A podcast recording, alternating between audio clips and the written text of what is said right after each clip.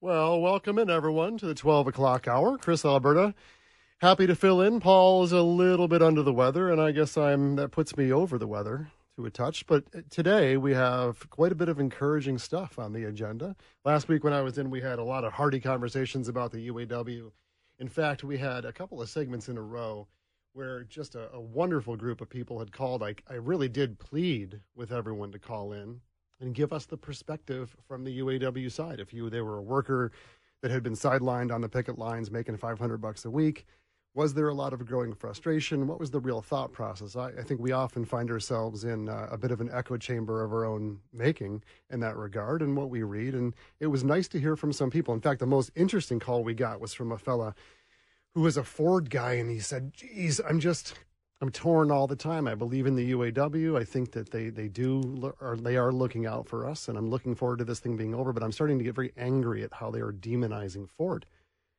And you know, if somebody asked him at a at a family barbecue, "Oh yeah, who do you work for?" He'd say, "I work for Ford. I build Mustangs." He wouldn't say, "I work for the UAW." He's proud to be a 25, 26 year, I think he said, Ford employee. So he was torn, and now this looks like Dave Rigger, it's all coming to an end. Uh, probably in the next three to five weeks, that deal gets ratified, assuming that there's no big surprises. And a lot of people go back to work. And that is really, really good news for the state of Michigan, not only for the workers, but for the economy. Yeah, for sure. Uh, uh, all deals, tentative deals with all three of the big three, and uh, just waiting on all of the deals to get ratified. And um, I would assume that everybody got what they wanted, yeah. at least, well, use the UAW. And we're going to talk to uh, Patrick Anderson from Anderson Economic later in the hour, and he's going to fill us in a little bit on, on what the outlook is for the economy and what the real toll has been so far and what the expectations are going to be on a bounce back. And I have some interesting questions for him because I think many of us, myself included, who I work in finance, I still don't know sometimes when they they mentioned the economic impact. How far does that go? Are we talking, you know, about the Michigan economy? Are we talking about the retail economy? At what point does that stop? I mean, how far do you travel to just to find pennies that may need to be picked up? I think it's kind of a cool conversation. On a, on a on a brighter note, though, perhaps the brightest of the day, the Lions had a heck of a game last night. Nice win for the Lions yesterday. Uh, you got to be able to win the games that you're supposed to win, even when you're not necessarily scoring in the red zone or turning the ball over, and they still were able to do that. Sure. So that uh, that's the sign of a that's the sign of a good team. Yeah, and we got a heck of a nice town in many ways. We've been taken for granted by the sports world for so long. I was at the, the game last night with two of my sons and my oldest daughter. Sat with a couple of the the J, WJR family, as it were and that place was on fire. They did a really neat job lighting up the stadium with these bracelets that were, I think, electronically controlled. So they kind of lit to the beat of the music. And when they turned down the lights and the players were introduced, it was raucous in there and just a whole lot of fun. Everyone was kind. You know, you bump into some people accidentally. There's 130,000 people waiting to use the restroom at the same time. It was great you know, I didn't feel scared one bit in terms of the, you know, sometimes when you get into an environment like that, and I've been in a few of them. In fact, you, you remember years and years ago when Ron Artest jumped into the stands with the scrap with Ben Wallace. Were you there? I was about five rows from that. Really? So you were at the Malice at the Palace? Yeah, it was the Malice wow. at the Palace. And my wife was very pregnant at the time. Really? I can't, I don't remember the last time as a grown man I felt that – completely overwhelmed by the scenario. There was nowhere to run, it couldn't really get involved, and it was a very tense feeling to be in a confined space, even though the, you know the palace is a gigantic place. But it, for something about Ford Field and the way they've put it together and the way everyone behaves makes it feel very safe and inclusive. And even the Raiders fans that were barking and yelling and having a good time, everyone was hooting and hollering with them. So a heck of a night, good win for the Lions. And the Pistons don't look too shabby either. We could have a nice little winner set up for ourselves. Here. I'll tell you what, the Red Wings, they they started off very hot. They've cooled a little. The Pistons look good with Cade back. Uh, Lions are playing well. Tigers, I think next year um, when they get some of their pitching back, some of their, uh, you know, if they make some off-season moves, although I, I did hear they're not going to be really big buyers. Mm-hmm. But um, yeah, even the Tigers, um, they finished, I think, in second place. Yeah. Uh, this year. So and I don't, I don't want to let sports dominate the the more important things on our agenda, but you know, today is the trade deadline too. So the, if the Lions want to pull uh, a move to really maybe put the last piece or two in place to try and give them a big push, much like Rasheed Wallace came into the 2004 Pistons and was that final cog that just made everything click.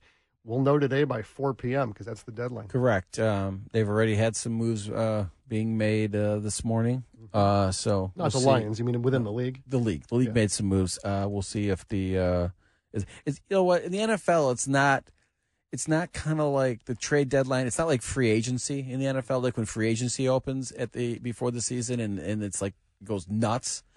Um, but the, the trade deadline, um, it's not, or it's not like the like in hockey where the, the Red Wings used to make all those big moves before the salary cap kind of took over.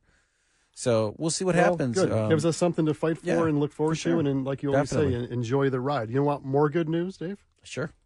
Gas apparently is the cheapest it's been uh, since essentially the end of the last recession. On on a rolling average basis, three dollars and thirty one cents per gallon in Michigan. And later in the show, I think in the second hour, we'll have Patrick DeHaan on, who's the, the head of petroleum analysis from from the GasBuddy clan. And I, I think that's a really interesting piece of news. I mean, we talked for months about how can how could Biden's people let the gas. It's not really Biden's fault in particular, but it certainly doesn't help the economic policy. But now it's come way back down in the midst of a Middle East crisis.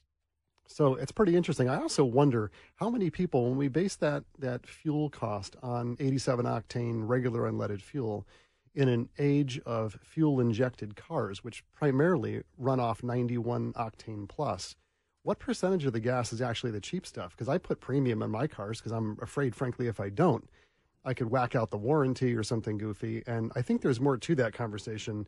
So I'm going to ask Patrick that when he makes his way on. Yeah, it's an interesting discussion because we were talking about it. Like, I've never had a car that I've put premium in. Everything's been regular, but I have worked with people who have higher end cars and they only would put premium in. Yeah. So I'm not really sure if, um, with if you have in a more expensive car, do you have to put? Is, does the is there a big difference in performance and maybe the longevity of the car between premium and regular? Well, don't- I that don't know. octane rating is really, the, in essence, another way of saying that would be how hot does this this fuel burn? And if it's going through the spark plugs and the injectors and not burning hot enough, you get a lot of crud stuck in there, and that can make the mileage worse. So you might actually lose by trying to save in the first place. Although I will tell you something cute. There was a nice gal, pretty gal in front of me at the gas station the other day, and she's making small talk with the with the fella next to her while we're all waiting. And the guy mentioned something about gas prices. She said, "Well, I don't really care about the gas prices. It doesn't affect me. I only put twenty dollars in when I come to the gas station anyway." Really? Mhm. Okay. I don't know if that's a public education uh, problem that needs to be discussed at a later time, but she seemed nice enough. I, she might have just goofed. So, listen, after the break, Jonathan Savage is going to join and bring us up to speed on Israel. Um, with all the good news today, that's one black mark on the record. I think that that situation is not getting any better. It's it's certainly gruesome, and there's a lot to be said. So, we'll be back in just a few minutes with Jonathan. We'll get into that. We're always willing to take calls today, 800 859 0957. Back in just a few. Well, perhaps I was remiss in not remembering to say Happy Halloween, everybody. October 31st is here. Halloween is today, and I, I apparently I'm going as a radio host. And one of the most unfortunate things I've had to do behind this microphone the last uh, month or so is get into this Israel conflict. On the line with us is Jonathan Savage, Fox News correspondent, WJR contributor. Jonathan, this situation seems to just get worse and worse. It seems like there's been some small victories here and there uh, on on Israel's side, capturing some major players and, and destroying some some some bases and pain points. But the humanitarian side of this seems to be constantly getting worse. Give us a, a picture of what it's starting to look like over there, and bring us up to speed. Yes, the World Health Organization today, Chris, is warning of an imminent public health catastrophe in Gaza. At the start of this war, after the October 7th massacres, Israel told Palestinians, go south, leave if you can the northern part of the Gaza Strip, because that is where we will focus, Israel said, our efforts. Well, they have bombarded the northern part, but also other parts of the Gaza Strip too. And it, on top of that, the mass displacement, the the homelessness, the damage to water and sanitation infrastructure, the lack of any food or water or medical supplies getting into the territory, um, save for relatively few um, deliveries from aid trucks through Egypt, um, has all led to uh, what is being described by the UN as a, a life and death situation. Um, calls for a ceasefire rejected by Israel, whose uh, uh, Prime Minister Benjamin Netanyahu says this is a time for war.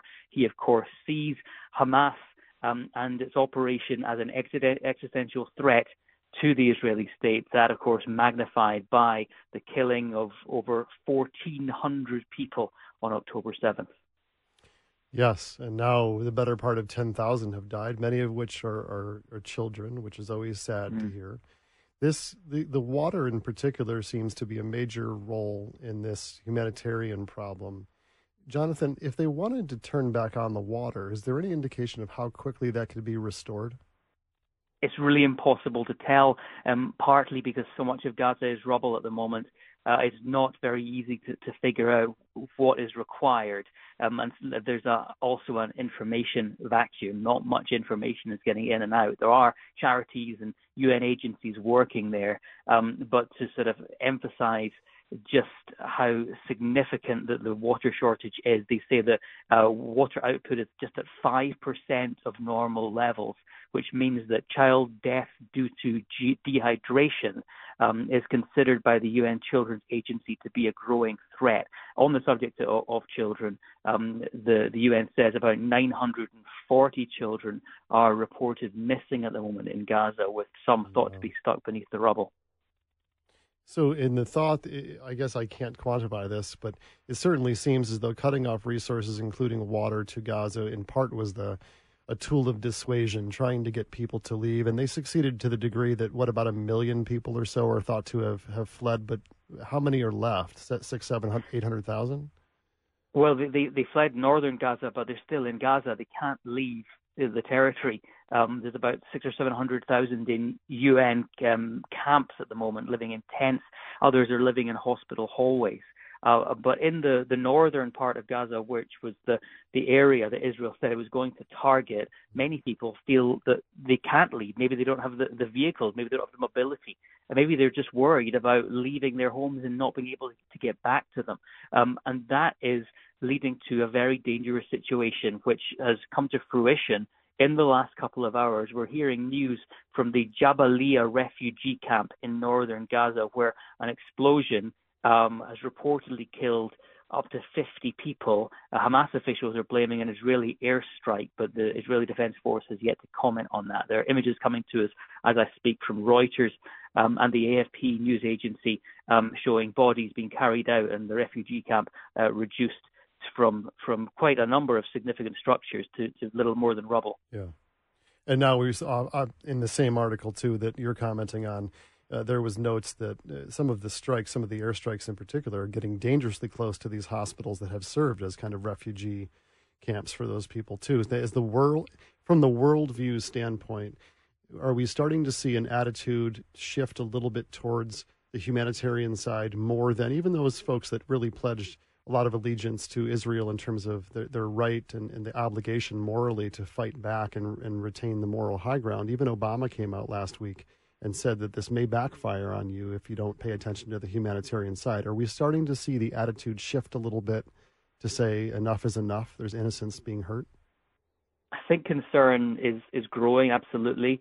Um, even actually at the start, when you had the likes of, of President Joe Biden, Prime Minister Rishi Sunak of the UK heading to uh, Jerusalem to to talk to and stand shoulder to shoulder with Prime Minister Netanyahu, um, they did say, firstly, Israel has a right to defend itself, but behind closed doors, they were talking about the importance of trying to safeguard uh, civilians.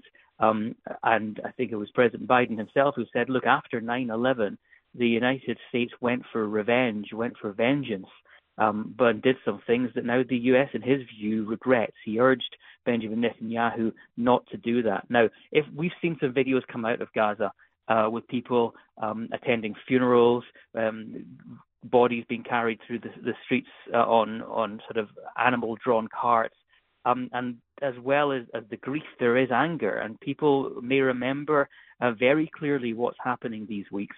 And I think people are, are urging Israel, um, and I think what President Biden may have been going at there is look, do not create more enemies in trying to rid yourself of your greatest enemy. Yeah, and that's got to be a very tricky balance. He's already under fire for letting, in some ways, maybe letting this happen in the first place, being um, you know, not aware of the fact that this was an imminent threat, and and certainly there's going to be some reckoning for that down the line. But as you look at this thing now, there's a tremendous amount of pressure on him to figure out the proper balance. And are we to also then trust Hamas's numbers? The, some of the reports that are in the in the several thousand category in terms of innocents and children dead. We've seen other reports that a week later said that this is a severe overestimation. Now, clearly, whether it's 500 dead or 3,000 dead is too many dead. That's a very sad thing to think about. But how is Hamas to be trusted in this regard when it comes to reporting? It's really hard to say, Chris, isn't it? I mean, we, we have very little independent verification of these numbers. The, the Hamas run health ministry, which says more than 8,500 people killed, um, and over 3,500 of them, they tell us, are children. Um, we can say that the charity Save the Children believes that more kids have been killed in Gaza in the last three and a half weeks than in all the world's conflict zones combined since 2019. Um, so there's, there's, it's not just the, the health ministry there. Also, we have we have sources from people working in hospitals who aren't necessarily affiliated with Hamas. There are international bodies which operate uh, hospitals in Gaza, um, an Indonesian hospital in, in, and a Turkish hospital, for example. Um, so there, there's various figures coming to us. Um, but I think you know whether or not you believe any individual numbers, you only have to look at the pictures to see that there must be a great number of casualties and a great deal of devastation. And the rebuilding of Gaza, what comes after this war, is currently very difficult to see and will need a great deal of international focus. Okay. Jonathan, last question for you, and this may be subjective enough where you may not have or want to, to reply to it. But certainly, I've seen quite a few uh, very pro Israel things, podcasts, and, and some white papers that suggest that Hamas has regularly um, encouraged some families in, in Gaza to stay there and often use the, the women and children as quote unquote human shields. And that is part of the propagandizing of this on, on their side. Have we really seen that there's any truth to that? Do they actually encourage people or forbid them to leave if they want to fight the holy war? Um, well, there are certainly accusations that Hamas blocked roads to try and stop people from going south at certain points, although clearly a great number of people did manage to go south from Gaza City. But one thing we absolutely can say with certainty is that on October 7th, Hamas did not just kill 1,400 people in Israel, they took at least 239 hostages. They took them back across um, the, the boundary into Gaza itself. Uh, and that is why Gaza is, uh, Hamas is being accused of weaponizing individuals and using them at the very least as human shields. Sure. Well, Jonathan, thanks for your expertise in this. You're, you're fabulous as always, keeping up on the story. It's it's it's it gets sadder and sadder every time I sit behind the mic. It's it's not getting any better. Is there any any silver lining in any of this that you can see on the near horizon? Any signs of encouragement or hope? I wish I could tell you there was. Um, Benjamin Netanyahu says to, to, says to expect a long war. Um, this is the second phase, he says, of what will be a long war. Um, I think we have to look for um, whether or not any further aid is going to be allowed into into southern Gaza. Um, I think a little over 120 trucks have, have gone in so far since the, the 17th. Uh, before the, the war, it was 500 trucks a mm. day going through, so still very little. Yes. Jonathan, thanks as always. How lucky we are and how blessed we are as Americans right now to have peace in our home soil. Sad story. We'll continue to follow it. Be back in just a few with Patrick Anderson to talk about the UAW and the economic impact. Well, okay, moving on from Israel. That's sad, sad story. Some some bright things on the horizon. Some good news for us here in Michigan and and in other parts of the country too. UAW now, all three, Stellantis, Ford, and um, General Motors, all kind of shaking hands over a tentative agreement. We're going to wait now a few weeks, if not more, for ratification of this deal. But a whole lot of people will be going back to work, not making $500 a week. They can start getting full pay again. They can start spending on their kids for Christmas and doing those home repairs and shopping for normal groceries and maybe not eating ramen noodles, whatever it might be. But when, when, I, when we talk about the economics of this, even as a finance guy, I find myself in a fuzzy area so we, as usual, call on Patrick Anderson, the principal and CEO of Anderson Economic Group. And Patrick, thanks for joining. Uh, can you give us a an overall picture of perhaps uh, whether or not we have dodged a bullet economically? Certainly, we might have hit a tipping point pretty soon had this continued. We didn't dodge a bullet. Uh, no, no, no two ways around that. This was a very expensive strike. Uh, the stakes were high. Uh, there were highly motivated UAW leadership and a highly motivated UAW membership too. Remember, the UAW membership strongly endorsed uh, a strike, uh, and they were clearly supportive of it. So there was a it was an expensive strike, uh, as you noted. We still are expecting a ratification vote, so it's not technically over until that occurs uh, three times, but. Mm-hmm it was a very expensive strike. Our estimates were that it cost $9.3 billion through the first five weeks. A half billion of this is wages lost to UAW members. So it was no two ways around it expensive. Uh, and it is definitely something that's going to hurt Michigan and is hurting it right now. And, and, principally, it's hurting Michigan more than other spots in the country, of course. How, where does that stop and start in terms of kind of the economic tabulation on the money lost. I mean, you said half of it about was was wages. How far does that trickle go down before you really can't measure it anymore to surrounding businesses and, and second and third tier suppliers, so on and so forth? Our estimates are generally pretty conservative. We're not using, uh, which you sometimes see, a, a big multiplier, and we're not really even trying to get ripple effects. We're trying to get the direct effects within the industry. So the estimates we have that $9 billion through five weeks, that is wages lost to people who work at auto plants, wages lost to people who work at suppliers, lost earnings to people that own the supplier companies, many of whom which are small businesses, mm-hmm. money that's lost by the automakers and the suppliers. Uh, those are all real losses. Uh, and yeah, it's if you tried to turn it into GDP, it's definitely larger than that. But if you just look at the industry itself, people who were working in it. It's definitely a very costly strike. Yeah, and the ratification process, and I know this is not necessarily your your area so much as a, as the economic impact, but if that were to if that were to all wrap up in the next handful of weeks, uh, how soon can can that effect start to really get nullified? Are we are we bounced back essentially by the new year in terms of getting things back on track, or is there kind of a lingering effect that goes on for some period of months? Uh, I'm afraid that this uh, has taken a lot of income out of a lot of households, especially in Michigan. I mean, as a rule of thumb, I I expect about 30% of the cost of the strike to be in in our state, and a substantial portion of it in northern Ohio and in Indiana and in Illinois, right next to us. So uh, that money is gone, and it's uh, it's it's not helpful to think, yeah, we're just going to turn around and go on forward, which is what a lot you see a lot of Wall Street type of analysts thinking. It's like one quarter we lost some earnings and then nothing happened. No, a lot happened. Now I will say that that it is uh, a tentative agreement here with, as uh, President Shawn Fain of the UAW had said, is lucrative to the workers. There are very large wage increases, substantial additional increases. And there's been some decisions made at the automakers that have long-term consequences only some of which we've uh, you know been announced. But let me just point out, pausing the Marshall plant. Maybe we don't build the Marshall plant. Uh, pausing, canceling, postponing, or delaying the uh, electric Silverado at Orion.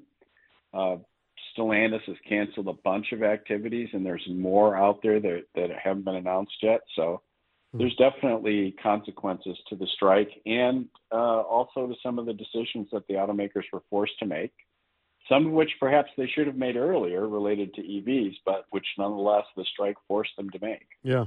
One of the fears that I heard from callers in the last few weeks, and certainly has been talked about amongst my group of friends, is is with these new deals, if they if they were to strap the companies hard enough, are we, are we going to see a reflection of that, that new embedded cost in the sticker price of these vehicles as we go to buy them? Is there any kind of measurement that you're able to put on that? Um, how soon does something that like that really occur? And on a percentage basis, how much does that move the needle on the price of a car? Right now, we already have cars that are have an average transaction price of well over forty thousand dollars.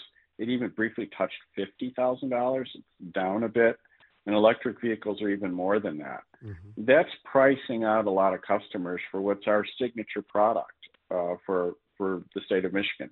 Uh, the auto industry still is our anchor industry. We export that product to the rest of the country and the rest of the world. And uh, when that product gets really expensive, some of our customers don't buy it, and, and that's a serious concern. It won't take long on that. You already see the uh, the automakers and uh, notably Ford cutting the price of the F-150 Lightning by ten thousand dollars, mm-hmm. uh, and other other aspects that are going on that are recognizing customers saying sticker shock, customers starting to walk away from the product, and when you make it more expensive, uh, it, certainly that doesn't help.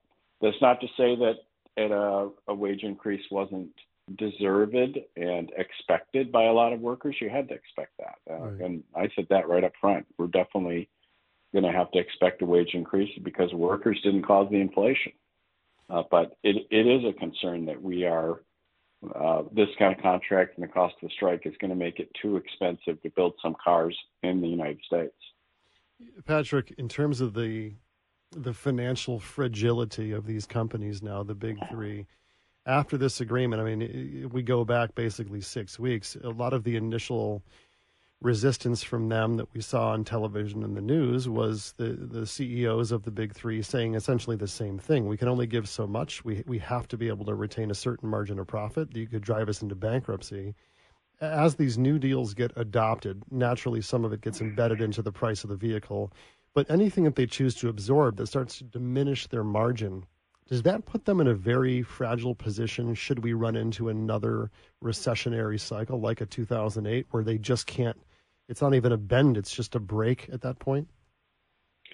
This is something that i warned about at the beginning. Uh, the goal here isn't to avoid a strike or to get a particular wage increase. The goal is to make sure that workers are paid fairly and that you can get through the next recession and that you can compete in the market uh, I have to remind folks that uh, GM, Ford, and Stellantis aren't the only people making cars, even in the United States. Sure. We have lots of competitors Tesla, Toyota, Honda, Hyundai making cars in the United States of America, Volkswagen making cars in the United States of America, uh, and and good vehicles, and uh, they're being sold and serviced here, and we got people working on those here right in the state of Michigan and customers have those choices and they don't have to buy a, a vehicle that's produced in a UAW plant. And that's something that is definitely going to be, uh, given the, the size of the contract and the, and the cost sure. of the strike,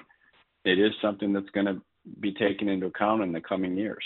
Yeah, and that may close the gap too in some of the pricing discrepancy. The divergence between those two prices may close a little bit and, and put some in a position where that little BMW or that Volkswagen or that Hyundai becomes even more attractive, right? I definitely. You look out there. Remember what Bill Ford said. Uh, he he was saying about the strike and and saying our competitors are are enjoying this. I mean, he was pointing out that that uh, the UAW and the automakers here should be partners and in terms of selling these products to Americans and to people in other countries. And whether they want to call themselves partners or not, they certainly don't want to call each other enemy, uh, which is, I think, one of the the real damaging aspects of the strike was the rhetoric that referred to the automakers as the enemy. I don't think that's helpful. But I mean, the auto the auto companies have agreed now. The auto workers have a big wage increase, a lucrative contract.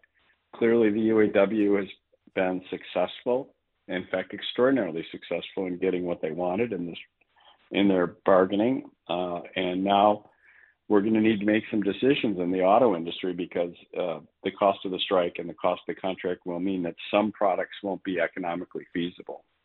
Yeah.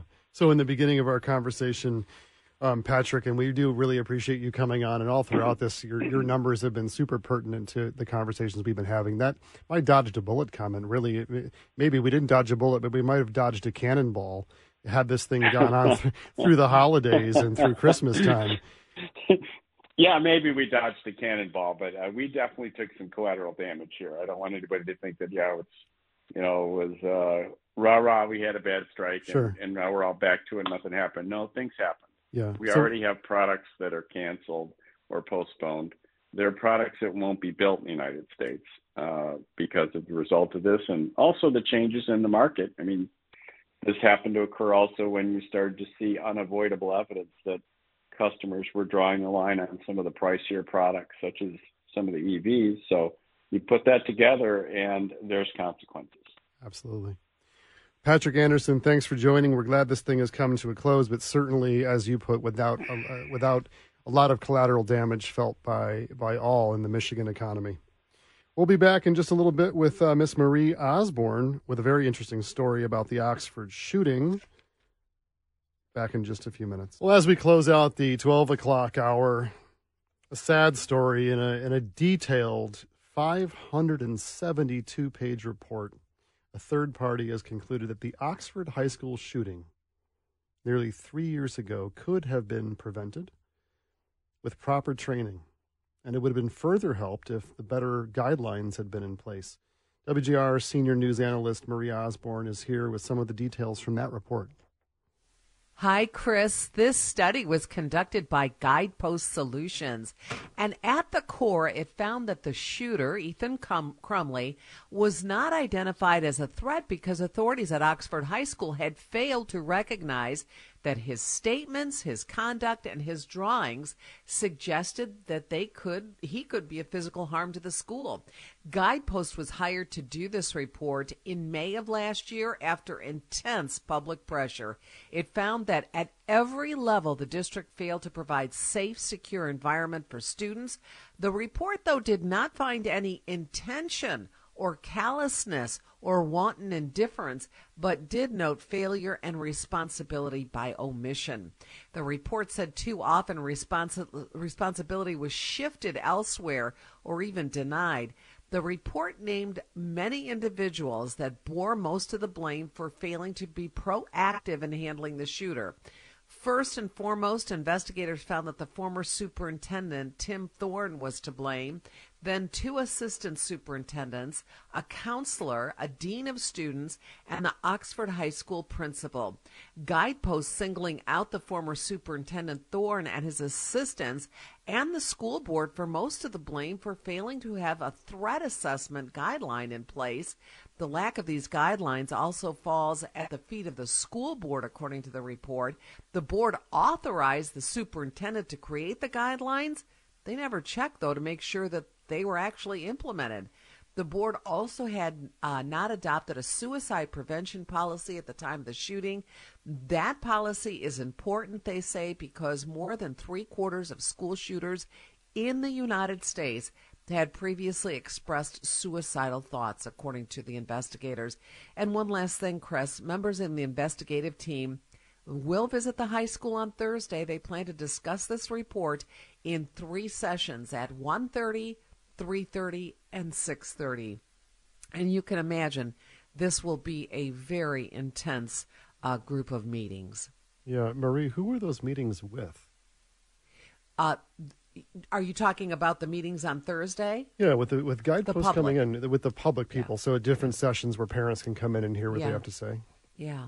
Yeah. How right. how familiar are you or are we with Guidepost Solutions? Is that a Michigan oh, company?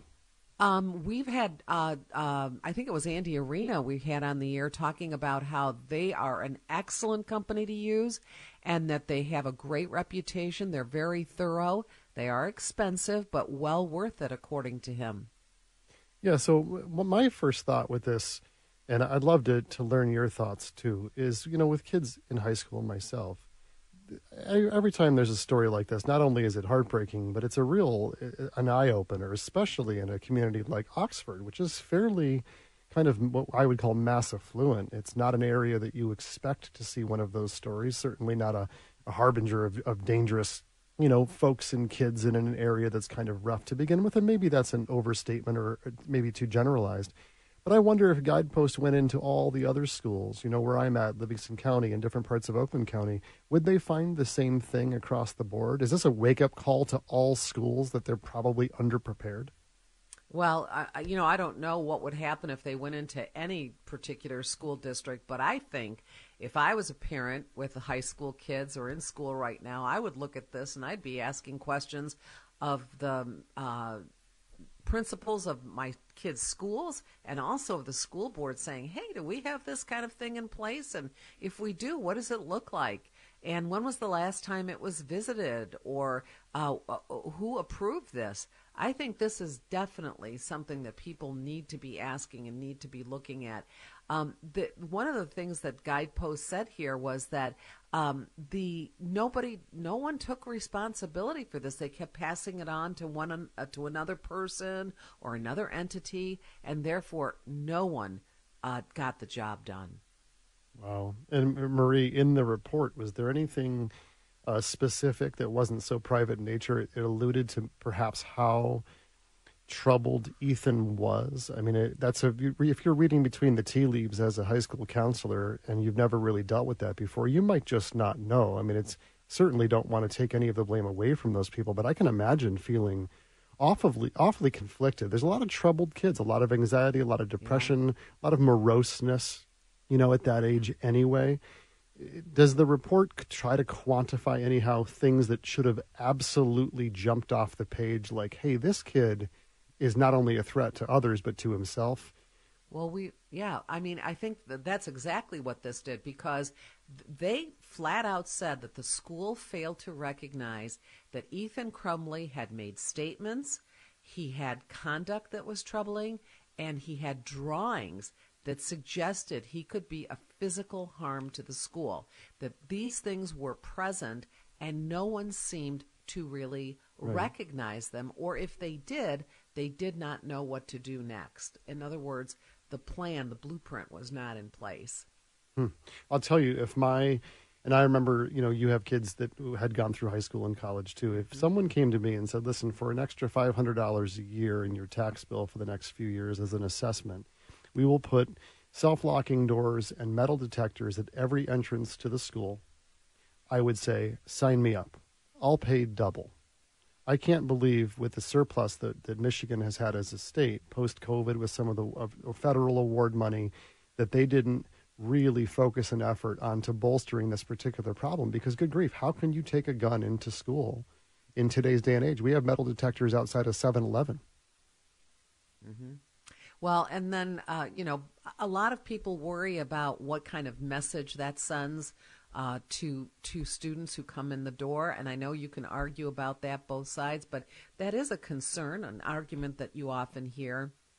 But and in this particular case, the gun was in this student's backpack, mm-hmm. and no one opened that backpack to look in there to see if what was in there, and that um, was a pretty big failure. And again, though, no, this there wasn't training here. There wasn't a, uh, an um, training or a blueprint written out as to what you had to do. You got a troubled kid in yeah. front of you. Here's what you have to do. One, two, three. Apparently, that's not what happened here. Yeah, which is a shame. And I, I would, you know, as we get into the next um, few segments and we have some time for open calls, I'd love to hear from you at 800 859 0957 if you would be in favor of a widespread, broad policy on gun prevention in the schools. I'd like to hear from you because I think, Marie, what, you hit the nail on the head. What kind of message does that send? But I think at some point we have to be honest and say we have to care mm-hmm. more about people's lives than protecting people's feelings. Hmm.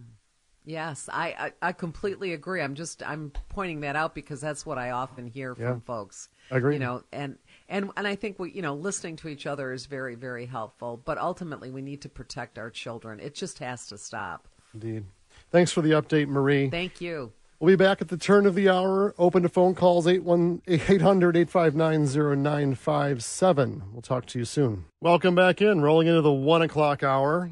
Lively last hour. Some good topics, some encouraging stuff. UAW uh, coming to a deal, the economic impact of that. Uh, Marie just filled us in on the very, very long report from Oxford High School and the shooting that took place just about three years ago with four students killed and uh, possibly what could have been done to prevent it. That, that begets a whole larger conversation about what we could be doing as a society to prevent some of these things. And uh, I certainly would like to hear from you, not only on that, but on some of the college campus rallies, the pro Palestinian things that are starting to turn violent in many cases and what your thoughts are. 800 859 0957. Let's go out to the phones. JT in Detroit. What's happening, my friend? Hey, good afternoon, and thank you for having me on. Yes, sir. I just wanted to weigh in on the issue of public school safety. Uh, I know uh, DPS, Detroit Public Schools, for example, has its own police force, as I would imagine many other major urban school districts do. but I don't know how they deploy their police officers uh, in the schools if they do at all. But perhaps we should be looking at that uh, in terms of uh, taxing and raising taxes to install other safety-related measures. I, for one, would be in favor of that. But I also know that there are teachers who are desirous of and capable of being armed. I think arming teachers ought to be looked at. And then finally, public safety officers typically retire between 20 and 25 years of service. So a lot of them retire when they're in their 40s still.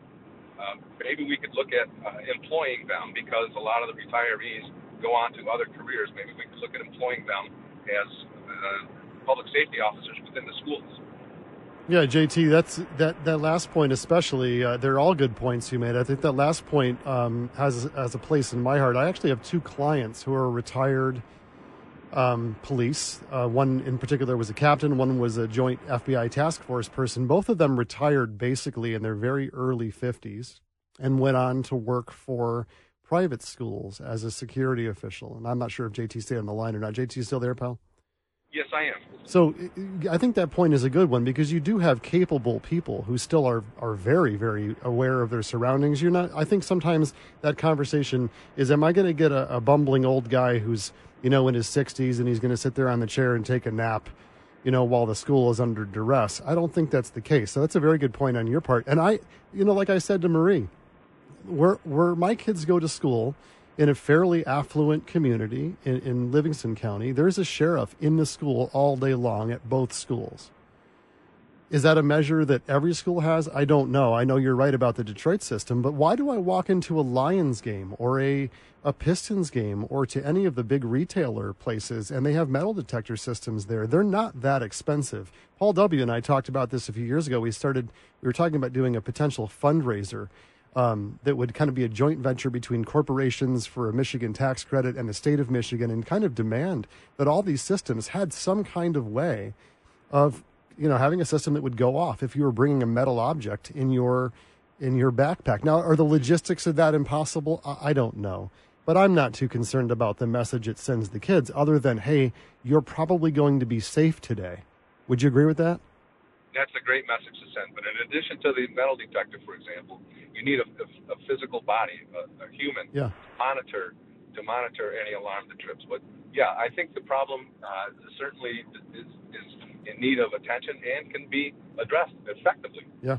Well said, JT. Thanks for the call. Dave Rieger, I don't know about you, but the, the conversation that has swirled around for years about potentially arming our teachers in the public schools, I'm not sure about that one. I know JT makes the point that there are certainly capable and willing um, teachers that would do that. But I, I, I, do know that the majority, and you know, 51% is a majority, actually 50.01% is a majority, but the overwhelming majority of our teachers in Michigan are female. And I know that in general, most females are less comfortable carrying firearms than men. And to be fair, as a gun owner myself and a pretty avid shooter, one thing I know is if you're not shooting regularly, you're not all that good at it.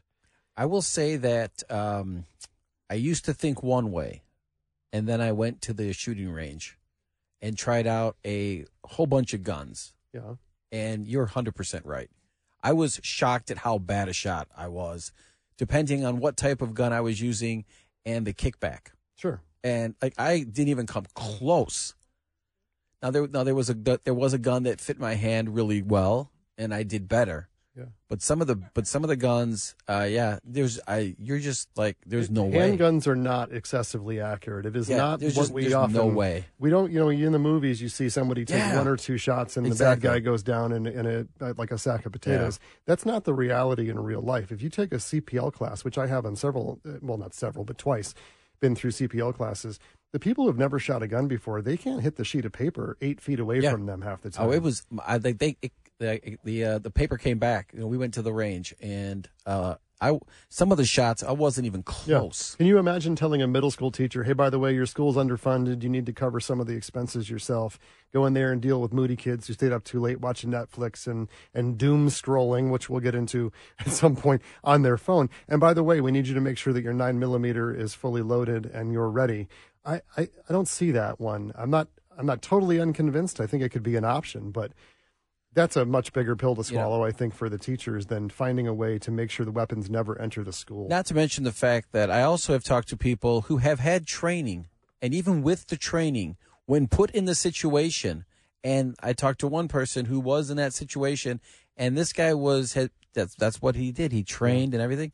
He froze. Sure. He see, froze. He froze. Let's see if maybe we can get uh, Mike Bouchard to come on the program and, and talk about his thoughts on that Yeah. because it is very, very hard to task somebody who's not incredibly comfortable with a firearm to be in charge of saving lives. And on on that note, as these college campus rallies become a more frequent and b, in my opinion, far less informed, it's it's shocking that some of the quote unquote best and brightest at America's universities are, are rallying to the point of incurring violence um, for people in Gaza, which they have a right. Uh, they have a free speech right to say whatever they want, and it's it's okay to be sad and fearful for the humanitarian part of this conflict. But some of the stuff we're seeing that is turning ugly, I just don't get it. No, I mean it's uh, it's kind of crazy. They must be many of them must be wildly informed not only about the history of this entire region and how many times it's gone back and forth and the two state solution that could have been there that wasn't. I mean, going back to Yasser Arafat, this thing has been a mess for a long, you would long think that they would know that this has been going on for a, quite a while, and it probably will go on for quite a while. And there have, they have never been, there haven't been many people that have either tried or could even make a dent. Because when because it, it all comes down to what they believe that they were promised, you know, in you know each of their But religions. Israel's had this land given to them and taken back on so many occasions that every time they, they relinquished control to whatever faction of whether it was Hamas or any other part of the British Palestinian contingent, they were they refused it essentially, or they tried to do it and it fell apart. I mean, this thing's been a mess for a long, long time. The amount of students though that I think are out there on social media listening to the AOCs of the world. You know, there was a clip the other day of of her in a cute little outfit and she's cutting lemons, talking about a Halloween costume, and then also just you know demonizing um, the the process. I'm going to say in Israel and what's happening to the Palestinian people in Gaza. If that's where you're getting your news from, you are wildly underinformed. And while you have a free spite, re- free free speech right to say whatever you want, you probably shouldn't. I mean, none of us should be going off and, and spouting at the top of our lungs about things that we don't fully understand. I would feel sheepish in that environment. Like, I don't feel like I know enough at 46 to, to have that strong of an opinion. Yeah, exactly. If you're going to, uh, especially if you're going to go into uh, jump in that pool, you better be ready. All right, let's talk to uh, Patrick DeHaan after the break. He's the he's the guy that can really tell us if this gas price decrease we're seeing is sustainable, what it really means, and is it something we should expect to enjoy for a while. I have some some extracurricular questions for him on gas too, because that's a that that point gets me fired up.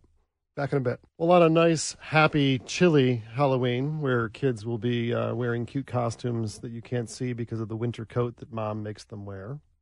I'm wondering if we're being uh, uh, treated or tricked, treated into potentially lower gas prices for the first time in a while, or just tricked into thinking that this is um, any kind of real relief amidst all the inflation. As the old joke goes, if you want to fill up on gas for less than ten dollars, you just go to a Taco Bell. And I'm not. I don't hear any drums clanging for my bad joke. Patrick um, DeHaan joins us. Uh, Patrick from GasBuddy, head of petroleum analysis. Pat, three dollars and thirty-one cents average for a regular old gallon of gasoline. That's the cheapest it's been in a minute, huh? Yeah, it's uh, certainly been a while since we've seen prices this low. In fact, uh, a couple of dozen stations now in Metro Detroit are below the three dollar a gallon mark. Uh, just the other day, I was in Southwest Michigan in South Haven, and uh, stations there down to two eighty a gallon. So uh, Hmm. prices have kept dropping, uh, and, and will likely continue inching down here in the weeks ahead. What is the Cliff Notes version, Patrick, of why they keep dropping amidst inflation and so many other categories?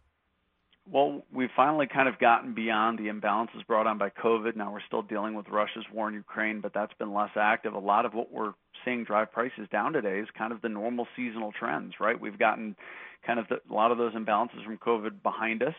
The Russia war in Ukraine isn't really as, as active. Russia continues to produce oil, so some of the shock waves from that have uh, died down as well, and that's uh, pushed us back into kind of seasonal norms. Gas prices getting a little bit closer to what most Americans feel like normal, although I realize three dollars is still you know expensive, but uh, I see a lot more stations falling under three dollars a gallon uh, as we uh, get closer to the end of the year. Yeah, so I, this is what you do for a living. You, you're a gas nerd, if you if you will, and I'm sure you hear people talk and complain and kind of just you know go around the horn about gas prices in general. What are the things that when you overhear them, you kind of roll your eyes internally and say, "Geez, if you guys only knew." I mean, what are the popular misconceptions about how and why gas is priced the way it is? Well, kind of on both sides of the spectrum. Uh, number one, everyone blames the president, just our president. Uh, apparently, he runs the world. Uh, but on the other side of that too, uh, people blame oil companies for you know deciding uh, supply and demand. So it, it's both politicians getting blamed or oil companies when it's really just a function of how much you and I are filling up, mm-hmm. coupled with kind of what's going on globally. Um, you know, and we see prices fall in the fall, and we're going to see them spring back up in the spring. And you know, I think now too, by the way, next year, you know, ahead of the presidential election, I'm going to hear a lot of noise about oh, prices are going down ahead of an election. Yeah. This is what happens generally every year as prices fall, and it has everything to do with the fact that, you know, I don't know about you, but here in Chicago, the snow is flying early this morning. I'm not going to be going out to the lake and running the boat around in the lake in the middle of winter. It has everything to do with the fact that we just don't pump as much gasoline in the winter as we do. So that summer. just is a basic supply and demand issue. There's when there's less driving and yeah. less fueling up, it comes down because there, there's just not as much needed. Exactly, uh, and and uh, like I said, that didn't happen in the last two years. Last year didn't happen because Europe was in an energy crunch. It was their first winter with Russia's war in Ukraine active, and so Europe was buying up as much energy as it could from anyone else but Russia. So there was something that didn't really happen so much last year in the fall. We actually saw a spike a year ago, but then mm-hmm. prices did come down ahead of Christmas, and of course prices were going up in 2021 because the economy was slowly reopening and Americans were getting back on the road. So the last time really we saw prices falling, you know, as they would seasonally like this was back in 2019 prior to COVID. But this is normal. Prices hmm. fall in the fall and they go up in the spring. And so, know, uh, listen, I apologize for the the lack of a PhD gas conversation. This is more of like a you know eighth grade gas conversation. But I also I often think that this is what our listeners, including myself, need to hear because there's very obvious things sometimes that we talk about and we're really not that well informed. One of them would be how much discretion does any particular gas station that's owned by an individual or has a group of gas stations how much discretion do they have over pricing? It varies on a daily basis. Right now, when prices are falling, and by the way, if anyone hates prices going up more than you and me, it's the station owners because that's when they get squeezed, and then they love when prices fall because they don't have to pass along the lower prices as quick. So right now they have more discretion because prices are trending down. How quickly they lower their prices up to them, and that's why those stations in South Haven are at 280, and that's why the state average is 326 because other stations aren't lowering the prices as quick. So right now station owners have much more latitude. You know, they, they could, you know, prices uh, in Detroit or in Michigan could fall another 15 to 30 cents a gallon in a couple right. weeks ahead. And that's how much discretion they really have. And those stations in South Haven probably aren't making anything today, but they're at kind of the the the lowest they can go is 280. So a lot of other stations in Michigan have more latitude, but when prices go up, they really have no choice. In fact, stations are usually three to five days behind raising prices. That's how I can warn you that hey, prices are about to go up. Yeah. On the flip side, I also can tell you, you know, with warning, hey, prices are about to plummet, so hold off on filling up, and right. it's because we see these things coming. So if I if I own a little mobile station and I and I can see out my side window that the guy who has the BP down the road, you know, is five cents. Uh, less than me. I could, if I wanted to, chew up some of the margin that I temporarily have, yep. drop that price in order to get more cars in there, right? Yeah, absolutely. So you have that discretion as a station owner to try and resist lowering your price, but then the guy down the street might might you know pump a lot more gallons than you. So it's really what the stations are after. It's kind of like when the big box stores compete for Black Friday, right? What's their what's their motive? Why do you think they only have 100 doorbuster TVs at that low price? Because sure. they don't want to lose their shirt, but they want to get people in the door. Gas stations very similarly. They want to get people into the station, and they also don't want to be the highest price. So it's kind of a function of both. Whatever their agenda is for that day, they may price the lowest in the market or they might be the status quo right in the middle and they that's, have that discretion if they want to be the lowest or not. That's interesting. You may not know but it just occurred to me that is it is it more likely is there any way to quantify whether this is the case? A station that doesn't sell a tremendous amount of food chips pop cigarettes the, all the normal stuff do they tend to leave mm-hmm. prices higher because they're not getting people in to make margin on the other products on the shelves? I've seen both I've seen both where they're the lowest, where you know they're trying to get people to their location and they're trying to make up the lack of in-source sales for gasoline sales. and I've seen where they don't have anything else to sell, so they need to hi- have a higher markup on gasoline, right, to pay Yeah. their bills. So I've seen those both situations. You know, those Murphy USA's, they don't often have convenience stores attached, right? That's the Walmart that's you know uh, a quarter mile away from the gas station canopy. Sometimes those Murphys don't have anything to sell, so sometimes they have a lower price, and sometimes like Costco's, they just want you to get on the location. That's why the wholesale clubs are so great and have lowest prices because they want you to go to their Costco to fill up. Then you go inside where you spend a heck of a lot more money. Sure. Okay, so uh, two more questions, and then I'll, I'll leave you be with all my silly remedial gas questions. One would be, you know, maybe I'm just a victim of having, you know, bigger cars, newer cars, whatever the case might be, but I can't remember the last time I had a car that didn't require a higher octane fuel. But we base all this pricing on regular unleaded, whether it's an 87 octane or an 89. Do we know what percentage of the fuel consumed in the U.S. is regular unleaded versus more premiums? Is that ratio Yeah. starting to change with fuel injection and compression ratios going up, that kind of thing? Yeah, it really has changed over the last 10 or 15 years. Manufacturers, because of CAFE standards, right, from the Obama era, CAFE standards basically forced manufacturers to get better fuel efficiency out of their engines. And so a lot of them did that by throwing a, a gasoline, a, a premium, but it's not really premium, it's just higher octane, which means it resists detonation. You can put more horsepower and more Yeah. efficiency into an engine if you increase the octane of the fuel going into it.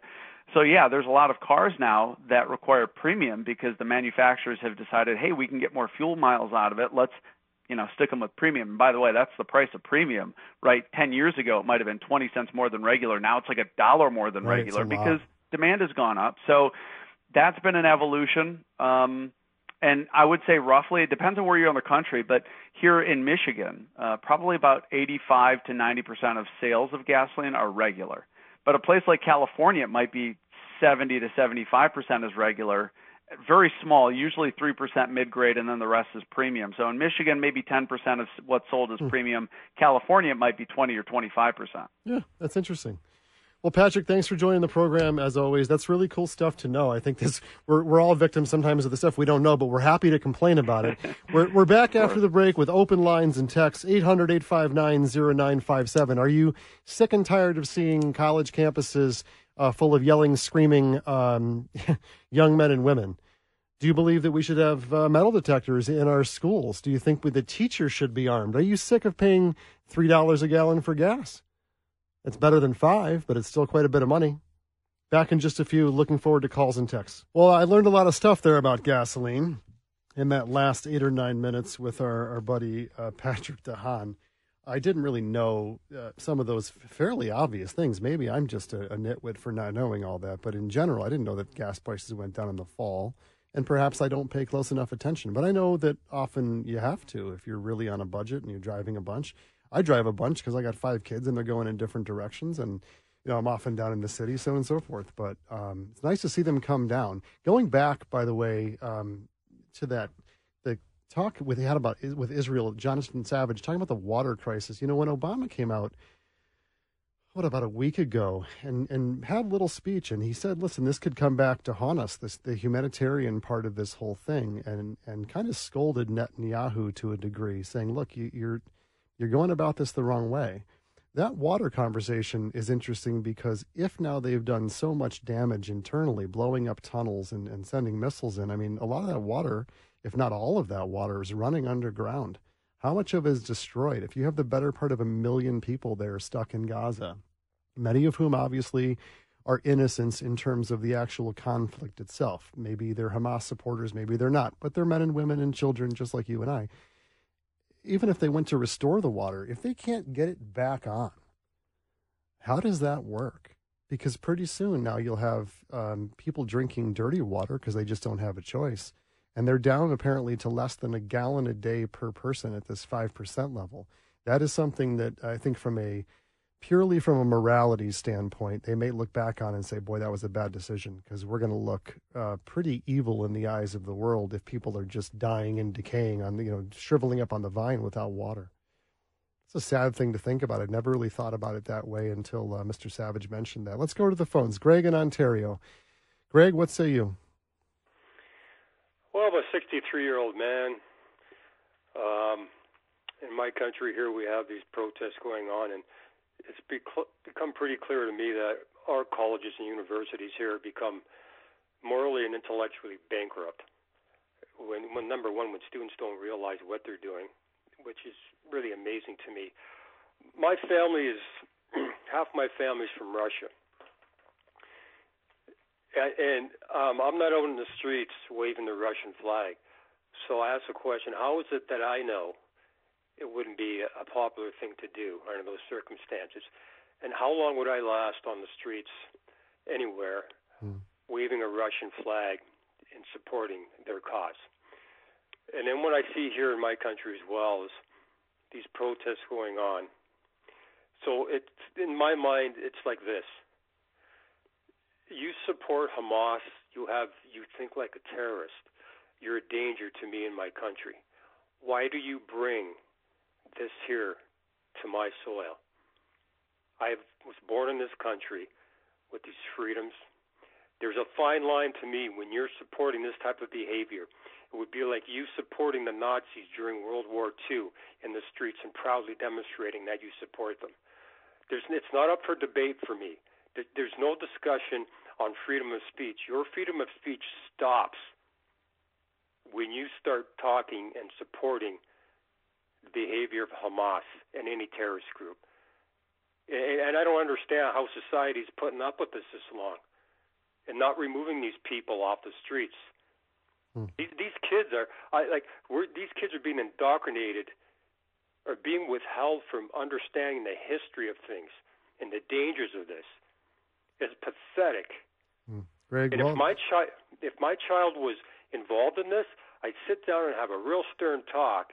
And number two, I'd go down to the university and have a talk with somebody or the college, and then I'd say, "You're not getting my money anymore for my child to attend this college." Yeah, and. Greg, that that may be what it'll take. And that's a good call, and it's an interesting call. I I think I agree with the lion's share of what you said, and you're a reasonable guy. I, I we've talked before. One yeah. of the things that I think we have to do as parents, to a large degree, is essentially demand that what's being taught at the schools foundationally is how to make your own opinion from an educated standpoint. If you have activist professors and the kids are already on what I would consider to be very activist oriented social media, that's where they get most of their news on their, their Twitter, their Twitter, Instagram, all these little echo chambers that they live in. It's a sad thing to witness, especially when there's so much hurt in the world already. Gray, thanks for the call. You know, Rieger, I have no no qualms at all with people who who call for peace in the region. If someone says, "I'm just going to pray for peace in that region," that is one of the most reasonable things a human being can say. I would agree with you on that. Yeah. If I have two, if there's two guys down the block from me who lived there far before I got there, and they've been fighting over who's, you know, the the who's the pine tree, whose lands is it on, your land or my land, and they want to go to war over that. At some point, I have to go. You know what? You guys figure it out. It's not. I'll, I'll be down here.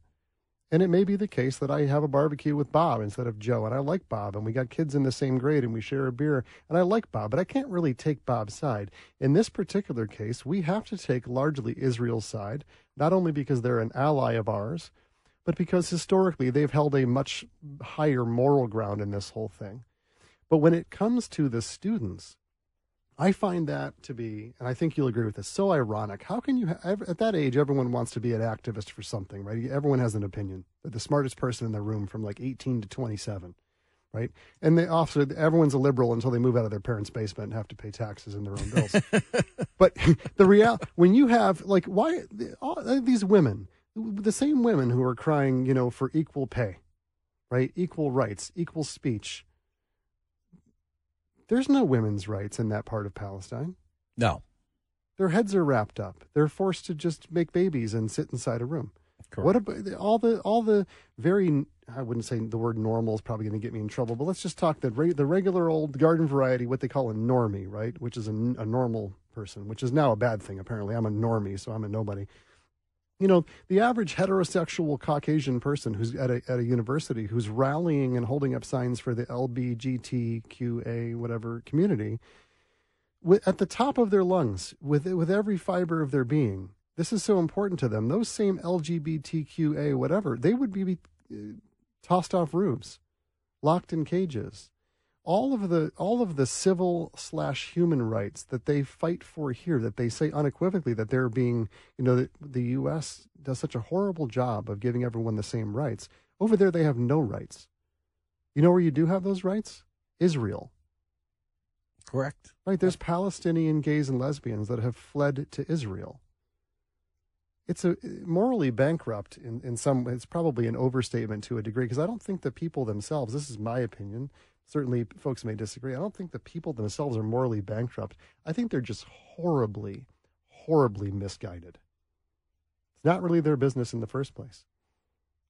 I mean, I think that you know, I think you're right. I think that you know, we'll, people go through changes, and they go through changes of their thoughts and changes of feelings. And I think that uh, what you said earlier, I think that if uh, if I think if we were more informed, yeah, it would make a, a little bit of a difference with the type of um, you know maybe the anger yeah. that people get because maybe if they understood a little bit more of what was actually going on, then they necessarily they wouldn't have they wouldn't be so. Angry. And Dave, I think we'll get you. You and I need to buckle down on this and get into the social media nightmare tomorrow. We were looking at a piece earlier, folks, that, Yeah. about what they call doom scrolling. yeah, doom scrolling, yeah. right? This idea that often there's almost a a sinister plot to keep you on these phones scrolling and scrolling the same way we talked about when you go to find a movie and there's so many choices that you end up just scrolling through movies for half an hour and you can't even find one that you want to watch. I've done that myself. In fact, my wife always laughs when I say, "Let's find a movie." She goes, "You'll never find one. You'll just you know watch 10 trailers and they'll say, "You know what? The heck with it. Let's just go to bed." But is the social media environment that is wildly unregulated, largely untrue, full of deep fakes and and put together clips, is this to blame largely for the most vile parts of misinformation in that kind of call it 15 to 30 age group community. If you're getting most of your news from YouTube, from Twitter, from Instagram, and it's it's not only visually untrue, many of these clips. We just saw someone post a clip not that long ago of beheaded babies, right? Yeah. Turns out those babies weren't even beheaded. That was from like 7 years ago. Here's the question for you. Okay, and I don't know, this might not be you, but it might be society on a whole. Where's the first place you go when there's breaking news? Where's the first place you go when you hear there's breaking news? I know you're going to say Twitter. I'm going to say 95% of the world goes to X, Twitter. Twitter yeah, X. Yeah. I don't I don't have that. Okay? I, I refuse. I boycotted all of it about four years ago. But but, but Twitter but Twitter is now an acceptable place. I mean, you you watch television. I mean, it's on. You you, find a person who is verified, and it is an acceptable. Wait, if it's not called. Twitter anymore, are people not X. tweeting? They're Xing. they, I don't know if they found out. I don't know if they have a different name for the tweets. I think they still say tweets, but it is X. Oh, we're getting into the weeds. I guess the, Yeah. my question but, but, would my be, but, but my question to you so so you're not going to but I would say uh, most people are going to social media whether it's right right or wrong most people are going to social media for to find out their Yeah. information well, let's get into that tomorrow. Maybe that maybe we need to form a revolt. Let's go back to old-fashioned news sources. We'll be back after the break. Well, hi everybody. We're at the five-yard line of the focus hour. Filling in for Paul W. Called in kind of at the last minute, but I hope we uh, we had a good show for you today. Lots of lively conversation, some fun stuff. Learned a little bit about gas. Good update on Israel. UAW came together. The Lions won. And the last thing on our agenda today is a talk about spending. U.S. consumers are spending increasingly more and more, despite what uh, economists say is a gloomy outlook across the board. I can tell you that I see that with my clients. Everyone really is fearful of a recession. It seems like you look out every economic looking glass and it looks like there's a storm out there. But Andrea Bitely joins us, Vice President of Michigan Retailers Association. Andrea, thanks for joining today. Why are people spending and spending and spending while they think it's going to crash? Uh, well, one of those big things is inflation. Um, is your dollar worth the same now as it will be in two weeks? Um, well, is the price cheaper now than it will be in a month? Um, if someone you know needs or wants something, they're going to go get it now with the fear that it could get more expensive. Yeah, how do you guys? And, and let's have a let's have a, a good remedial conversation again. I've been doing this a lot today. When we talk about spending, and you guys are really responsible for kind of putting that in a wrapper and studying all the statistics. Is it separated at all between need based spending and desire based spending? That's a good question. And we do look at, you know, people going to the grocery store. and we also look at someone to a clothing retailer, gift shop. Um, in the end, those numbers all sort of work together though, because you need the bread and the eggs and the milk, but you might also need the new pair of shoes for your kid to uh, participate in gym class.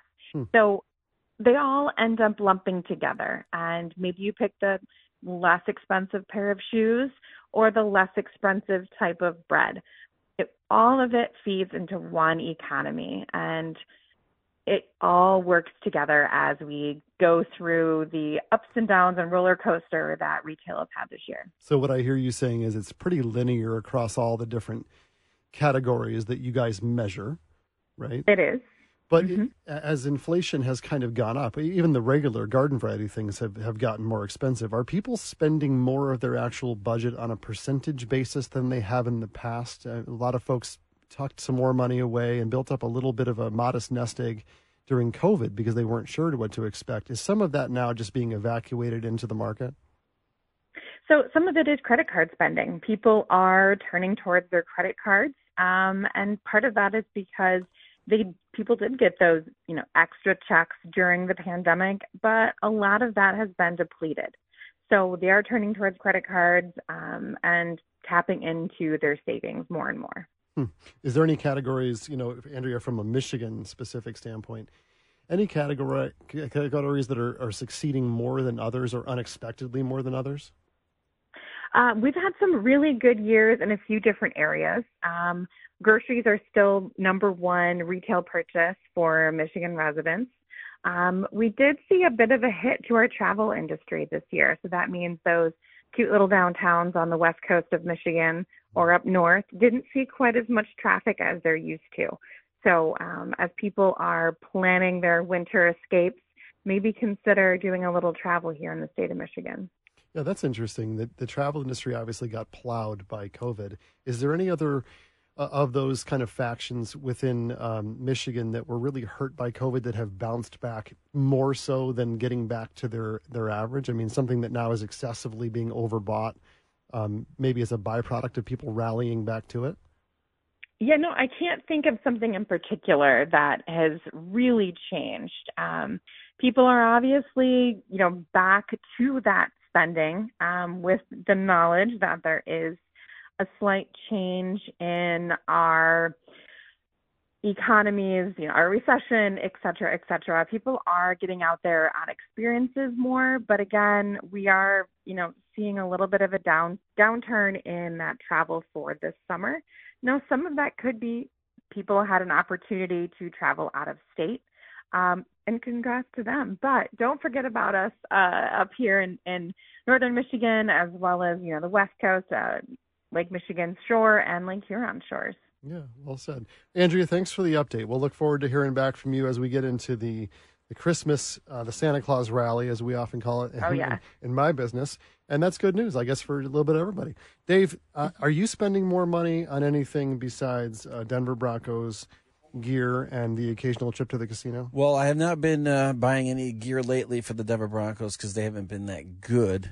Yeah, to be honest with you, but um, no, not really. Uh, I think that um, you know, I uh, we really don't do a lot of um, I don't know, like gift giving, you know, just for like my nieces and that, eh, you know, we don't really do like with my brother or stuff like that for the holidays. Well, listen, so. anecdotally, I can tell you that when you talk to to retirement type people that I that I talk to every single day, I don't care what the data says, and I have money managers all around me that are constantly eternal optimists. I mean, all the the fundamental numbers look good, all these lights are green in the stock market, and they expect economic growth and expansion throughout the the um, the last quarter, you know, through, especially through the holiday season.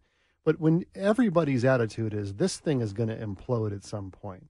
We got a war in Israel, we got a war in Ukraine, we have a presidential election coming up, and I won't even try to to begin to mock how what a circus that seems like it's going to be. Yeah. But if people are really spending like this, there's there that means on the other side of that there's a bit of a reckoning coming. You can't you can't just eat all the food in the pantry and then when there's a drought say I'm starving. What do I do? Right. Government bail me out. It is mm-hmm. a strange paradigm to hear that spending is up to that degree, especially on credit cards.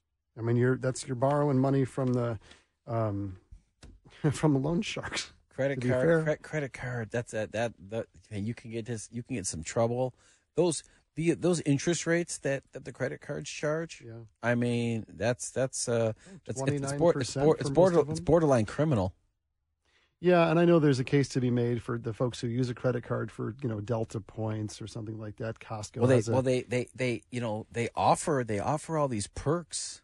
Yeah. You know that you get um, you know miles or you get you know percentage or you get cash back, and they're just asking you. You know the credit cards almost they they want you to get into trouble. Sure. I, I, they almost I mean it's almost like they want you to get if if you pay off everything every month, then then they don't like that. Well, I would, yeah, you would have to assume without demonizing them in particular, because I don't know all the ins and outs. But I mean, they have to. The favorite customer of them has to be the, the person who overspends, is undisciplined, and says, "You know what? I'll just pay the minimum this month." And before you know it, that's a rolling snowball that turns into an avalanche. yeah, and you get you get buried. you can't get out from underneath it. There is, of course, a great many people who are incredibly disciplined, and they put everything each month on a credit card. They pay it off at the end of the month. Their Right. credit score is seven fifty, and then they fly for free. Listen, you ever tried to buy a car lately? You gotta have you gotta have a high credit score, otherwise, good luck. Yeah, the whole thing can be a mess. Look, I'll be back in for Paul tomorrow while he gets himself all healed up and back to work.